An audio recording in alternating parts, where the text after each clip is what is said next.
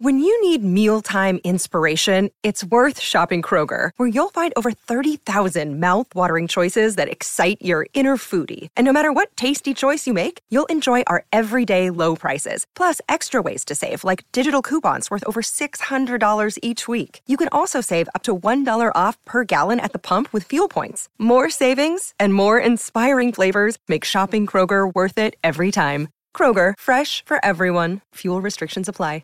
With threats to our nation waiting around every corner, adaptability is more important than ever. When conditions change without notice, quick strategic thinking is crucial. And with obstacles consistently impending, determination is essential in overcoming them. It's this willingness, decisiveness, and resilience that sets Marines apart. With our fighting spirit, we don't just fight battles, we win them. Marines are the constant our nation counts on to fight the unknown. And through adaptable problem solving, we do just that. Learn more at marines.com.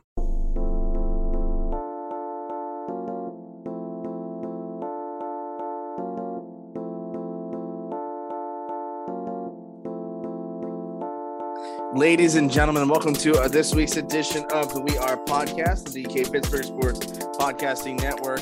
He is Corey Giger. I'm Jared Prugar. Welcome. Corey, I have to ask you a question because this is becoming, um, for lack of a better word, a big problem uh, in, in college athletics. And in all honesty, in athletics as a whole, from the youth level all the way up to to the collegiate level, especially in amateur sports. I mean, we all know that it, it happens, but uh, in the in professional leagues, it's called free agency. But let's talk commitment, Corey. Let's talk commitment issues because for good, bad, or indifferent, it's here in college football, it's here in college basketball, and it's here to stay. And I don't know that that's a good thing. I'm glad you mentioned more than just college athletics here and then you know youth sports and other sports uh, because you want if a, kid's going to sign up no matter what age you want them to be committed to you you want them com- to be committed to your team to their teammates you and i both coach youth sports so obviously we're going to talk about this from how it impacts penn state there are a couple of kids penn state lost a quarterback who flipped his commitment to Florida. And then the yep. next day, they gained a safety who flipped his commitment from Alabama to Penn State. And that's why we're talking about this. But the word itself, Jared, in 2022, I don't really know that the word commitment really means all that much. Would you agree with that? It certainly doesn't mean what it used to mean. Oh my God, no, no, and it doesn't mean much in anything. I mean, youth sports. I mean, dads and, and players bolt for different leagues, different opportunities all the time. High school kids transfer to this school or that school. They're being recruited. Um, you know, it, there is a severe lack of commitment both in life and in athletics, and we see that all the time. And I think that the pandemic has shown that uh, quite a bit, to be honest with you. But the issue here is that verbal commitments don't matter. Let's be real. Verbal commitments are just words. They don't, they're not, you're not signing on the dotted line. It's not the national letter of intent. It's a verbal commitment, and so much can change because the recruiting process doesn't stop. It never yeah. stops, and it won't stop now for three, four, even five years at, at, at universities everywhere because you got to re-recruit every single off season now with the transfer portal. And that's the other thing too. The transfer portal doesn't help because why commit to something if it's not going your way? And you know what? Let's not just put all of this on the players. Is there a commitment from the coaches? Uh, you know, if if Penn State goes 11 and 2 last year, is James Franklin the football coach? Would he have been committed to Penn State or would he be at LSU or USC? USC is back in the Big Ten in a couple of years. Yeah, exactly right. So the point, the the re, you know, part of a big part of all of this is you, you, you know what everybody's committed to, Jared? Me. Yeah, and that's the thing, man. Like that's it's such a me society now. It's all about us. It's all about everything. I mean, in recruiting, the way that it's evolved, and I don't necessarily think it's a great thing because you every every every school now has that social media area where they go and take pictures and they do this and they do that and it's all about them wearing that gear wearing that jersey which is a prideful moment don't get me wrong i was not fortunate enough to be a good enough football player to be committed to play football at the next level. Now, I did become a state championship and uh, state champion in flag football uh, when I was at Robert Morris, but that's not the same as at all. But that's the thing. It, it, it's all about me. It's all about those likes. It's all about those favorites, the retweets, and and don't get me wrong, those are great because now you can make money off of them. We're going to get to that here in the second segment uh, when we have a guest from Success with Honor, Penn State's NIL initiative, uh, join us for the podcast. But that's the thing, Corey. It's all about me, me, me, me, me. And, and it's tough because, you know, you look at guys like, let's say Florida, right? Billy Napier gets the job, uh, is not involved in that, not, not interested in the NIL stuff, not interested. We don't do that here. Well, guess who has one of the better NIL collectives in college athletics? Florida. No shit. it's just that's the thing. That's the nature of the game right now. And that's that's what's so difficult to focus on and realize. And you know, look, every every case is different and every individual is different. So let's let's break down a couple of these that, that just happened here over the last few days. So Marcus Stokes was a four-star quarterback from Florida, the same high school where Tim Tebow went. How about that? Nease High School. He committed to Penn State back a, a couple months ago. Then he went to a camp at Florida and got offered by Florida. Okay. And so, look, you know, that kid, completely understandable. Wouldn't you say, Jared? I mean, oh, 100%. yeah, he's, yeah, he's committed to Penn State, and you're thinking, okay, well, that now Penn State's got its quarterback for the class. So look, nobody can blame Marcus Stokes that his in-state school offered him, and that's probably might have been where he wanted to go all along. Uh, sometimes there are late bloomers, late offers, those kinds of things. Then you have the flip side again. The next day, uh, Penn State gets uh, the safety from Al, who, who had committed to Alabama, Elliot Washington, one of the top 25 safeties in the country. By the way, they're loaded at the safety uh, position for the class of 2023. We'll talk about that, you know, in, in, another podcast. But again, it's it's completely understandable why these why these guys would do it. But at the same time, if you if you say you're committed somewhere, I mean, how much can we really trust that word at all in college athletics? I don't. I mean, you have to take it with a grain of salt at this point because, I mean, a commitment uh, verbally with words means nothing. You're going to be wined and dined, and that's that's part of the process, man. That used to be the process. You go to Penn State, they take you to the creamery, they take you out to eat at the field or the Penn Stater or, or wherever you want to go, and the world is your oyster. Or they even keep it in house. They show you the facilities. This is what we expect you to do. This is what you can do. This is what we think of you. That's what recruiting was all about. And now, not so much. Now it's it's boosting that ego. It's adding to that. It's adding to hey listen we think you're a great player. We think you would do great things. And there's a lot of oh and i think a lot of other places not necessarily penn state but there's a lot of over promise hey you can come in and compete day one and you can do this and you can do that. And we have we expect big things for you. Well like we always say as soon as you get to campus rankings don't matter you're a, yeah. you're an ordinary college football player there. You got to make a name for yourself, and that's where the work ethic and that's where that sort of stuff kind of kind of takes off. And I think that's both good, bad, and different. But now with the way that recruiting is, you got to balance both how much money you can make that student potentially, but also is this kid committed? What are his commitment levels? Not just you know verbally or, or or signing a letter of intent, but is this a kid that's going to be here and stay here if things don't go his way? And that's a big, I think that's the biggest issue is if it gets tough, do people bolt or do they stick through it and come out on the other side? Well, and another thing, we're talking 16 and 17 year old kids here. I will say this. Um, we cover recruiting here. We'll cover recruiting on the podcast. We'll cover it on DK Pittsburgh Sports recruiting makes me feel icky. Yeah, the word I said is icky. I'm an old man, so I'm using a word like icky. That's a really Be- good way to describe that, Corey. To be honest with you, because it's it is kind of disgusting.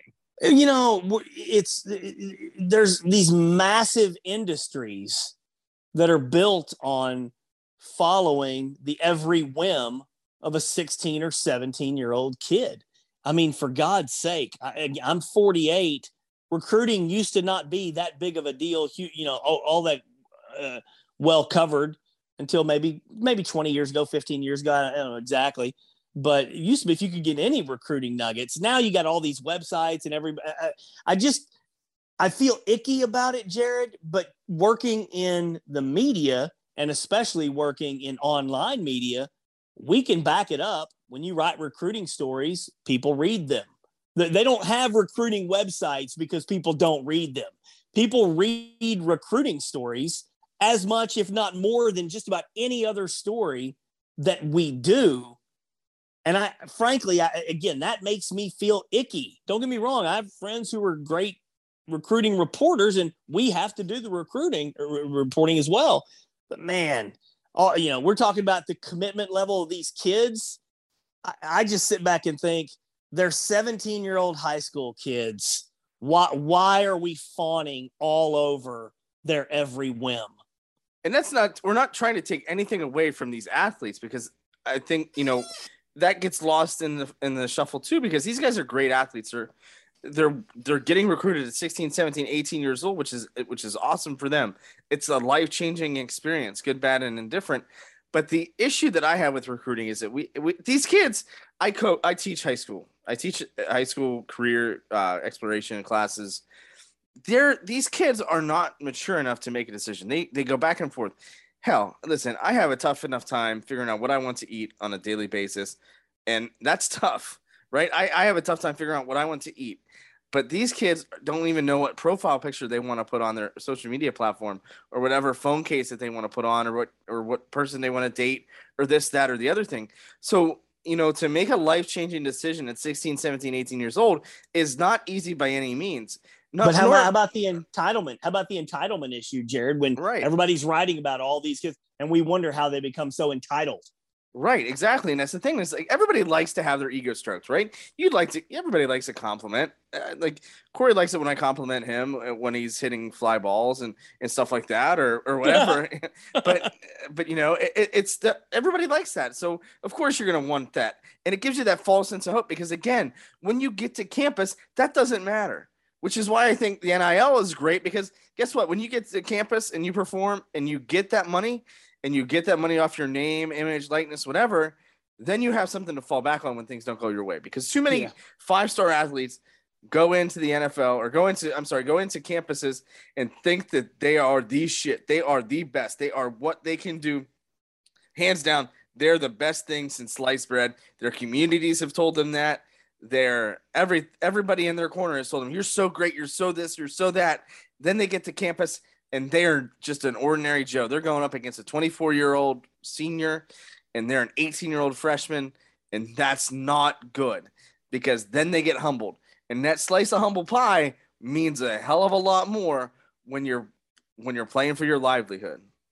And uh, just so everybody knows, we're going to talk about some of the fallout, especially of the quarterback flip uh, in the third segment because we do have a guest coming up in the second segment. But the last thing I'd like to say on this issue to end the first segment here, Jared, is just that um, clearly recruiting is massive. And you mentioned earlier, just because a kid commits somewhere doesn't mean the whining and dining is going to stop elsewhere. And also, we do have to take a look at what do offers mean. Uh, colleges offer these kids, but then there's the whole concept of the committable offer? Do they really want you to commit to them, or are they just offering you, you know, to appeal to you and, and keep you interested in them? The whole thing. I'm just going to come back to my icky word, Jared. The, the whole thing, all aspects of it, it is a necessary evil. You have to go through the recruiting process. You have to commit, and people do change their minds in life, and that happens. But man, deal, t- dealing with and talking about all the ins and outs of this stuff it, it just makes me feel icky. Right. And I don't think there's any other way to say it. I mean, and it's great because, you know, other people are able to make their livelihoods off of what we're talking about. And I think that's great. It is an it's an it's a necessary evil, and I think that's the unfortunate thing about it. Because again, these are kids. These are kids that don't get a chance to really be kids because they're they're put on this pedestal at an early age. Because typically they were they're performers in Pop Warner or their youth league.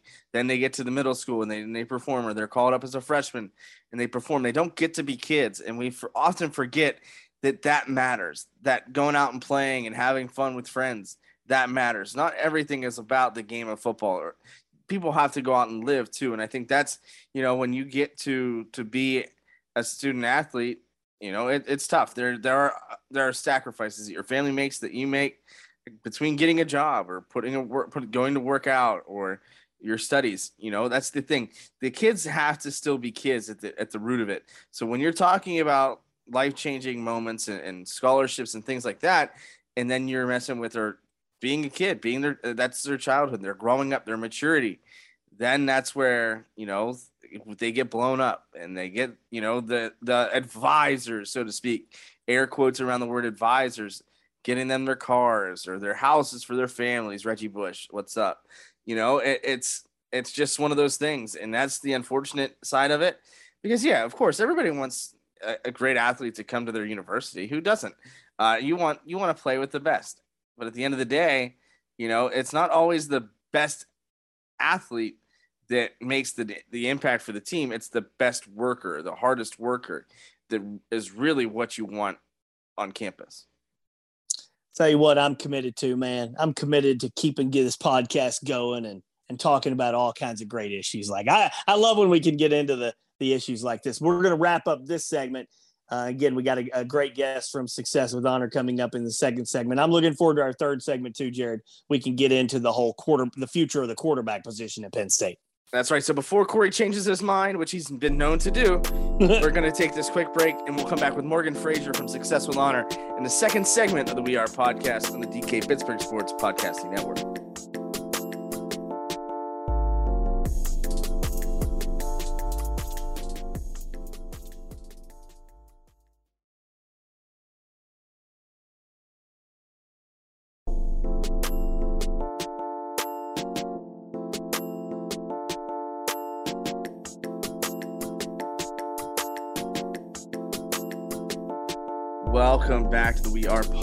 Podcast on the DK Pittsburgh Sports Podcasting Network. I'm joined by a special guest, Morgan Fraser of Success with Honor, Penn State's branch of the NIL um, situation. So, Morgan, tell me a little bit about what you guys do uh, with Success with Honor.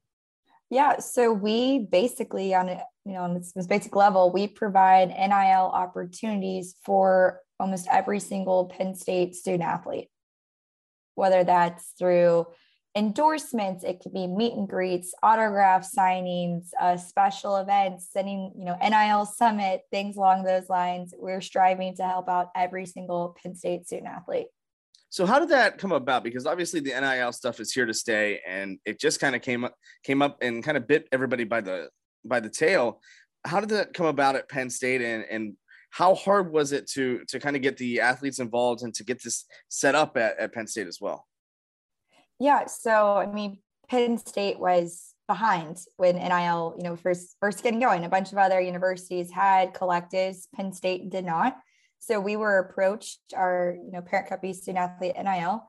We were approached by a group of powerful donors, boosters from the university, uh, and asked to help manage their collective. And we jumped on the opportunity, and it's been great since then. Um, a lot of it though comes down in regards to the student athletes is just the lack of education of you know what is nil what can and can i not do? Um, can the university help me? Etc so we've been trying to educate the athletes as best as possible um, while also providing them with great opportunities so speaking of what NIL is and what they can and can't do, mm-hmm. what is that? Because obviously yeah. we hear name, image, likeness, but it's so much more than just players making a name, making money off of their names. Oh yeah, definitely. It's way more than that. Um, I mean, NIL basically allows any student athlete to be, I'd say, equal to their non-student athlete counterpart who have just the same opportunities to go out there to get a job, to get paid for it, to utilize their NIL for, you know, classic example endorsement deals autographs but also which is my favorite part is using their nil to set them up for their future career to get those internships that they thought that they couldn't have when they're a student athlete even if it's a micro internship to leverage that to getting a foot in the door for you know whatever field it might be business if it's sales accounting like law. I've had a couple athletes come up to me and you know ask about my law degree and if they can get like a paralegal job somewhere things along those lines. So it's it's anything and everything is nil now how far behind was penn state when this collective started?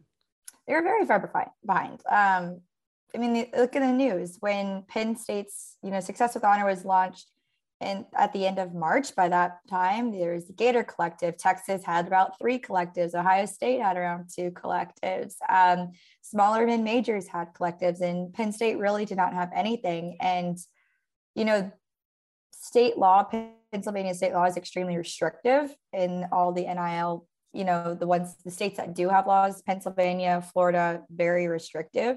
So that also puts them at a disadvantage. However, since Success with Honors launch, we've quickly risen to be one of the top collectives, which is exciting because it honestly it only can go up from here. So, what is next for for Success with Honor, and how do you get Penn State to to be able to compete with programs like Ohio State, like Texas, and, and schools of that nature? Yeah. So up next, uh, we've got a great fall as rollout planned with things that we're doing. We'll be having tailgates at every single football game where student athletes will be at. We'll be hosting fan events the Friday night before football games. We're launching our NFTs that we're doing with the student athletes, t-shirt lines. We're currently um, working with the entire football and wrestling team to create their own shirt lines that fans can then purchase and athletes will receive 100% of the pro- proceeds from. We'll be offering it to every single Penn State athlete, uh, just basically test casing with uh, football and wrestling right now. So, very exciting.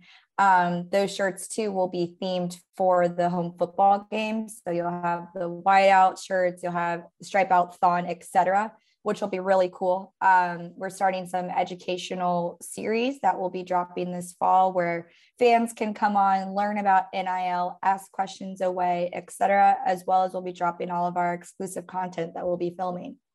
So how how different is it to maybe market a, a, student athlete that's probably involved with, let's say, for and this is really extreme, but for fencing compared to say maybe basketball, wrestling, or, or football? How big of a difference is that? And and are there more opportunities for those that play more the the revenue sports or or the Olympic sports? I mean, it depends. Uh, you have more opportunities, more visible you are. So obviously, you know, football, basketball, wrestling, more opportunities are more visible. However, for those Olympic sports, there's more of those niche opportunities, like sport specific equipment. So, like I, I was a gymnast at Florida, um, like GK leotards, better opportunity to be rubbed by those brands, you know, Wilson's glove, Titleist, things along those lines for the more Olympic sports that necessarily aren't available to, you know, the football players, the basketball, etc. So there's just as much as an opportunity. It's just more of a specific niche opportunity. So how does how does kind of the NCAA and, and Penn State kind of get um, get a hold of the NIL because it seems like it's kind of spiraling out of control. You hear players all the time with these multi-million dollar deals. Number one, is that possible for players at Penn State? Or, or and number two, how do you kind of get behind that and, and kind of make sure that it's under control and, and doing it for the right reasons? Yeah, so I mean that was our entire mission statement was we wanted to do things the right way, above board. Um, and with that is offering you know fair market value. I mean, fair market value is just dictated whoever you know what the athlete wants to be paid and what someone wants to pay them. So you can't really control that. Uh, but for us, it's making sure we're doing equal opportunities for you know it's not all just football. We're also offering offering opportunities to all the other student athletes who are eligible um, to receive them, making sure, you know, female sports, non-revenue male sports, et cetera, which really sets our collective apart from others. Because not only are, you know, the big names, everybody like that getting NIL deals, but we're helping out the entire student athlete body in general. How difficult is it to keep track of all those athletes? Because that would be, to me, it seems like almost thousands of athletes. And obviously you have to manage the deals per athlete. How difficult is that? it's not really you know difficult we got a great internal tracking system um not honestly difficult at all. We can do and gladly do more um which is i think a great problem to have. So say i'm a student athlete and i come to you. What what what's our initial conversation like and about making money off my name or, or, maybe there's an endorsement i want to pursue? What what goes through that process and, and take me through that process and how that happens? Yeah, so there's a couple different avenues. Uh, we're the ones reaching out to student athletes, not okay. so much them reaching out to us. Now there have been ones who have you know reached out to us and if we can make that connection and get them the endorsement deal 100% we'll do that. We're just not an agent on behalf of the athlete. We work on behalf of the collective and the collective members. So we'll come to them um, with an opportunity if it's an event. So we're doing an event around art fest arts fest. Um, we're having different athletes run the the table, meet and greet with fans, sign autographs, etc. So we first set up different time slots and we open it up to the student athletes for them to sign up. Um, we had target of equal amount of male athletes and female athletes, the same time slots, etc. We set the price, and if they want to do it, they do it. Uh, they submit their disclosure, everything that's required to compliance contract signed, and then after the event, they get paid. So it's a very simple, straightforward process. Uh, some athletes we have larger, you know, partnerships with, um, which is super exciting. Some we have, you know, just social media engagements with others. It could be truly anything, but it's a very simple, straight line process how does this continue to grow? Because this isn't going away anytime soon. How does Success with Honor both help the players and the student athletes grow, but also help the collective grow as well? Because you you mentioned the members. Um, number one, what does what do you have to be to be uh, part of the collective members or membership group or however uh, you phrase that? Um, and then how does how do they help that continue to grow? Yeah, so I mean, it's it's very simple to become a member a member, you can subscribe at our website, successwithhonor.com. We have different subscription tiers. If you would like to do a recurring basis, you can have it be sent to your favorite team, but also there's just a one time um, option if you just want to give, you know, 50 bucks here and there or whatever you'd like to give. You can also direct it towards whatever team that you'd like. Uh, so I mean, it's a very simple way to get, you know, to become a member. Success with Honor grows with their members. Like we want to capture every single Penn State fan and we want every single fan to become a member. That's how you raise more money. That's how we're able to do more deals with these student athletes. And that's what we want to see. We want to do more deals. We want to give out more money. We want to do as much as we can for these athletes. Now, the group that came together to form the collective, who were some of those names? Because you mentioned that, that, that, there are some big names behind it, and I've seen some of the lists, but maybe our listeners haven't. But there's some some big name brand value in some of these members. Is that correct? Oh no, that's correct. So like the, the main board. So Mark Tenati, he is our the CEO. We've had Jay Paterno is really the matchmaker for all of this. We've got Ira Lubert, we've got Bob Poole, um, Carrie Smalls, and some other alumni also are, are, involved. It's it's a great group of guys who really had the idea to start this. That very fortunate to work with. Their vision for where they want to take this collective is truly incredible, and it, it's nice to know that we will approach it. We will crush that vision, and you know we'll, we'll do that with all the help of the support and the subscribers, the fans, etc. So what's next for for both Success with Honor and for Penn State as as the university and the athletic department um, as you guys kind of gear up and and kind of what what would be next for you guys? Yeah, so I mean, alluded to it next with our, our large rollout in the fall of different activations that we have planned, um, the clothing lines, NFTs, etc. But you know, next would just be telling a friend, tell a neighbor, tell any Penn State fan you can to subscribe, um, because this is how you'll help out a student athlete. You have a direct role in that. You have a direct role in giving them an NIL deal. As it relates to the university, still a very hands-off relationship because that's Pennsylvania state law. The school cannot facilitate any deals, um, cannot really speak with us about any deals, anything along those lines. So it's a very much a hands-off relationship. Hope one day that Pennsylvania law will change so that we can work hand in hand with the university, but we cannot given state law. Does that make it harder for you guys without the university relationship right now?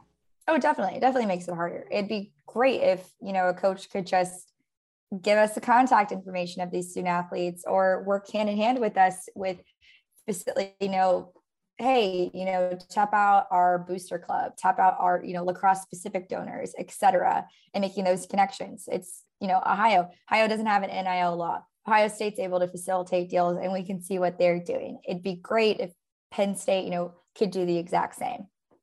Now, how do you do you see that relationship kind of molding if Pennsylvania state law, uh, if the Commonwealth is able to come together on this, or is that something that, that you guys are, are working with, maybe state representatives or state senators, to to make that happen so that Penn State and, and other Pennsylvania schools are not far behind in the NIL deal?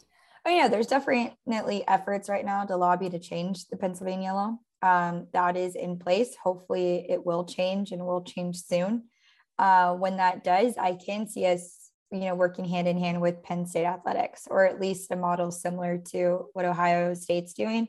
I think they're really setting the tone of what it could look like and it should look like um, in terms of facilitative model. And I know that Penn State, I mean, they have a larger fan base than you know Ohio State. They have the largest fan base out of any college, you know, which is awesome.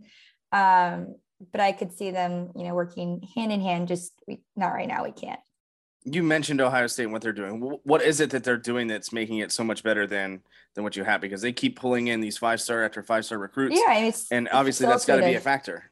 Yeah, I mean, a lot of it is just because the school is able to help out. The school is able to facilitate deals, to refer athletes, to refer businesses. They're able to, you know, help out these athletes.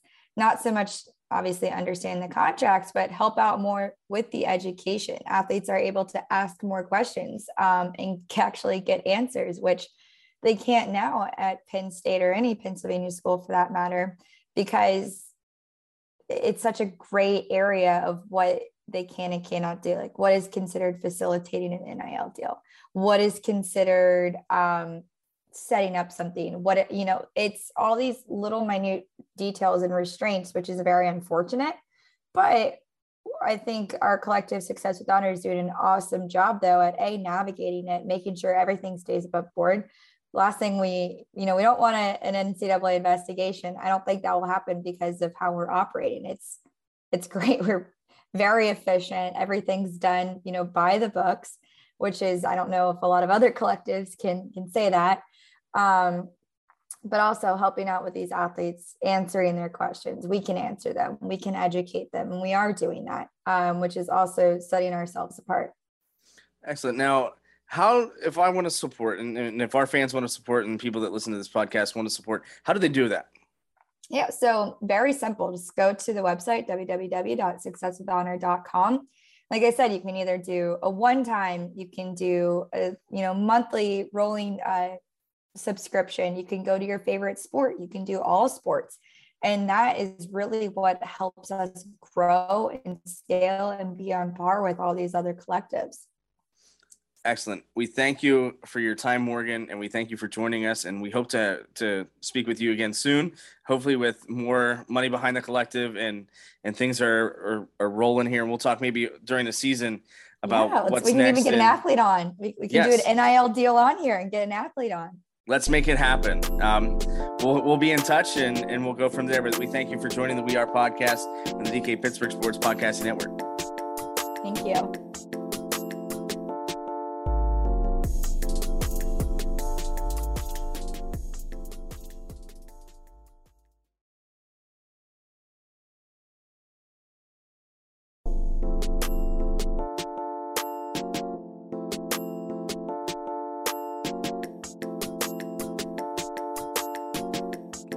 Welcome back to the We Are podcast, the DK Pittsburgh Sports Podcasting Network. We thank Morgan Fraser, as always, for joining us and taking the time out of her day to talk NIL with us and explain really the ins and outs of what it means for us. I didn't realize, Corey, when we're talking about that, that the universities didn't have a say in it yet.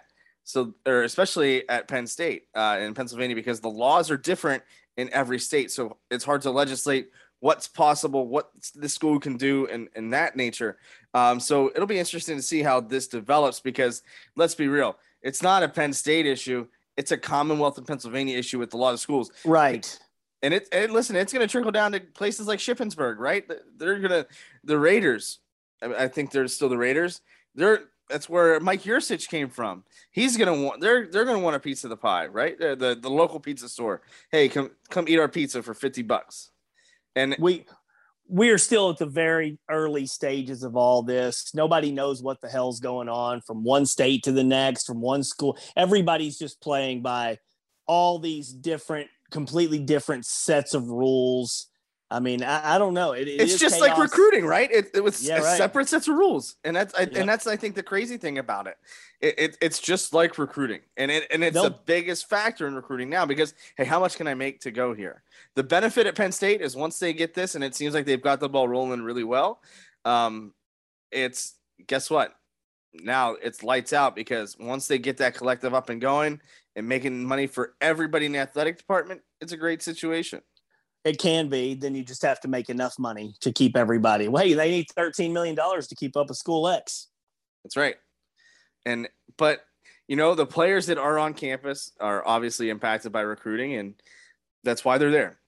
Well, right? this is a, that's actually this is excuse me a, a, good segue kind of to what we're talking about here. Uh, in the first segment, we were talking about flipping the commitment. Penn State lost the quarterback Marcus Stokes, who flipped to Florida. Okay, so now, what happens to Penn State's quarterback situation during this recruiting cl- class and then also going forward? And does this change how James Franklin and Mike Yurcich have to deal with Drew Allar, with Christian Veilleux? Because look, I- will be honest with you, Jared. Marcus Stokes, even if, as a four-star quarterback, if he came to Penn State, you had to wonder was he ever going to play, and, and I mean ever okay, as a four because you, you got to figure Allar's going to be the after this year. Allar's going to be the starter for at least the next two years, mm-hmm. and so then you you just don't know. But the the bottom line is these schools they like to bring in one quarterback for every class, and so now how does this if you know they'll they'll get a quarterback I'm sure, but it might not necessarily be uh, a, a big an, another big name or high profile recruit. Right, and that's the thing. Like that's the that's the that's the thing. You have to when you're looking at the quarterback position, you're not recruiting for this year necessarily, unless it's an impact player. You're looking for two, three, four years down the road. Is this going to be the guy? Right? Who can we get in there that's going to be that guy when this guy takes over? Like when Trace McSorley leaves, and it's not Tommy Stevens, but instead it's Sean. Cl- it's between Sean Clifford and Will Levis, or then it's uh, okay, Sean Clifford, Will Levis. Then Levis transfers. Now it's Sean Clifford and Christian Veilleux, or it's Drew Allar. So it, when you're talking in recruiting, you it's it's not immediate. It's two, three, four years down the line that you're worried about. Is that guy still going to be here? And how can we make sure that that he is going to be here when the time comes for him to be ready to play? And we've talked about this before. You've got to make sure you do everything right with the backups to convince them to want to stay there. And this is where it gets into uh, the tricky discussion that we've had before about Drew Allar. How much is he going to play this year? You know, Sean Clifford is a starter. And if they get off to a great start and they're winning, well, then Sean Clifford is still the guy, period. That's just the way it goes. You're not going to bench a guy if they're 5 and 0 and ranked in the top 10, top 15. Um, but if they start to struggle, how much is is Christian Veilleux the backup? That or is Drew Allar the backup? How much do you have to, and then there's the whole component of you got to pick the right guy, okay? And look, as we go into this season, Will Levis is a top five potential NFL draft pick. Sean Clifford is not even an NFL caliber quarterback, period, as, of, as we go into the season. So you got to pick the right guy. There is so much pressure and importance on the quarterback position, uh, Jared, that you you just can't afford to make a misstep. Yeah, right. And that's the thing. Like you have to you have to hit the nail on the head. And sometimes, again, like we talked about in the first segment, when you get to campus, you're just a college football player. There are no stars. There's hype, but you got to live up to it. And sometimes that just doesn't happen. Think about Paul Jones, right? Paul Jones, all the hype in the world uh, under Joe Paterno, Bill O'Brien, it just never came to fruition. And he ended up at Robert Morris and and things like that. So guys like that that are four star, five star guys, it doesn't always pan out because it does like rankings, you know, albeit are great for recruiting services and, and for the hype, aren't always the end all be all when it comes to who's going to be an impact player uh, for your team. And so you, especially from the quarterback spot, you bring in one guy every year. You, you kind of create a, an ongoing, constant competition. But then there's only one ball. And you were talking about, we were talking about NIL earlier. That's where the NIL comes into play. If a guy's not playing and he wants to go get playing time somewhere else, well, he can through the portal. Uh, if a guy's playing really well and he wants to go somewhere else and can make a lot of money, there's that possibility too. And so, again, I know this is kind of a, an offshoot conversation from a, a, kid flipping to another school, eh, but at the end of that, I think Penn, Penn State's in a good quarterback situ- uh, situation right now. Uh, Sean Clifford's there for the 17th year as a starting quarterback. Drew Allar's there, Christian Veilleux, who I think will be the backup to start the season at least. Mm-hmm. So I, I think they're in a good spot for right now. But again, the decisions that the Penn State coaching staff make over the next couple months, which high school kid are they going to go recruit? Who might be the, quarterback three, four, five years from now? How much time are they going to give to Christian Veilleux? How much time are they going to give to Drew Allar uh, if if the season starts to kind of get away from them? These are the decisions that will make or break the future of Penn State football, just like the whole Will Levis situation. Right, because these these decisions aren't just felt right now, they're felt three, four, five years down the road if that staff is there. And I think that's the other thing too. We talk about commitment, right? It's so you are you're I, I guess in your mind you you want to be there, you're expecting to be there. Sometimes that doesn't always happen. Now you have the benefit with James Franklin that he has a long-term contract, but coordinators aren't always going to be there and, and that's a big factor in, in, recruiting too is who your coaches are who you build that relationship with because coaching is relationships. Relationships go a long way in in a lot of different things and that's communication that's what you do for your career for school for whatever. If you have a great relationship with somebody that's going to give you that you know that that respect for them that that you have for them that's going to give you the the drive and desire to go work hard for them, to to be their guy because they believed in you. Because when you're believed in, you want to you want to go out and do well. And and a lot of those guys, you know, you have to go out and do it, and you have to go out and perform. And it, it, that's the thing. Penn State's quarterback room situation is great. You know, last year we just had no idea what what was expected uh, Sean Clifford back for back then it was his 15th year. Since mm-hmm. then, now he's up to 19 or 18 or, or however many years he's been at Penn State. Um, you know, now it, you, you you're hoping that it starts to turn the corner because Penn State's quarterback situations haven't been ideal of late. Yeah, we're going to spend a lot of time talking about that. One other thing I wanted to mention uh, on this podcast before we go, something else we're going to have to spend a ton of time on, obviously, and that's the offensive line. I talked with Landon Tengwall last week at Lift for Life. We have a story up at DK Pittsburgh Sports. He's confident that the line will be better. Hey, Jared, you know what? I'm confident the line will be better. I am. I'm confident that Penn State's line will be better this season. You know why? Because they were friggin' abysmal last year, and there's no possible way they could be any worse. So they will be better. How much better? You know that is something that we we we have to focus on anytime we talk about any of this stuff um, because you know to me the uh, sean clifford likes to say the ball is the program. You know that's a common saying mm-hmm. the ball is the program. Well at penn state the line is the program. Yeah and it, it, listen it can't get much worse than it has been over the past few seasons. Um, but man it, the only way they can go is up and if they don't go up well, Sean Clifford's going on his back, and and then you've just got a disaster.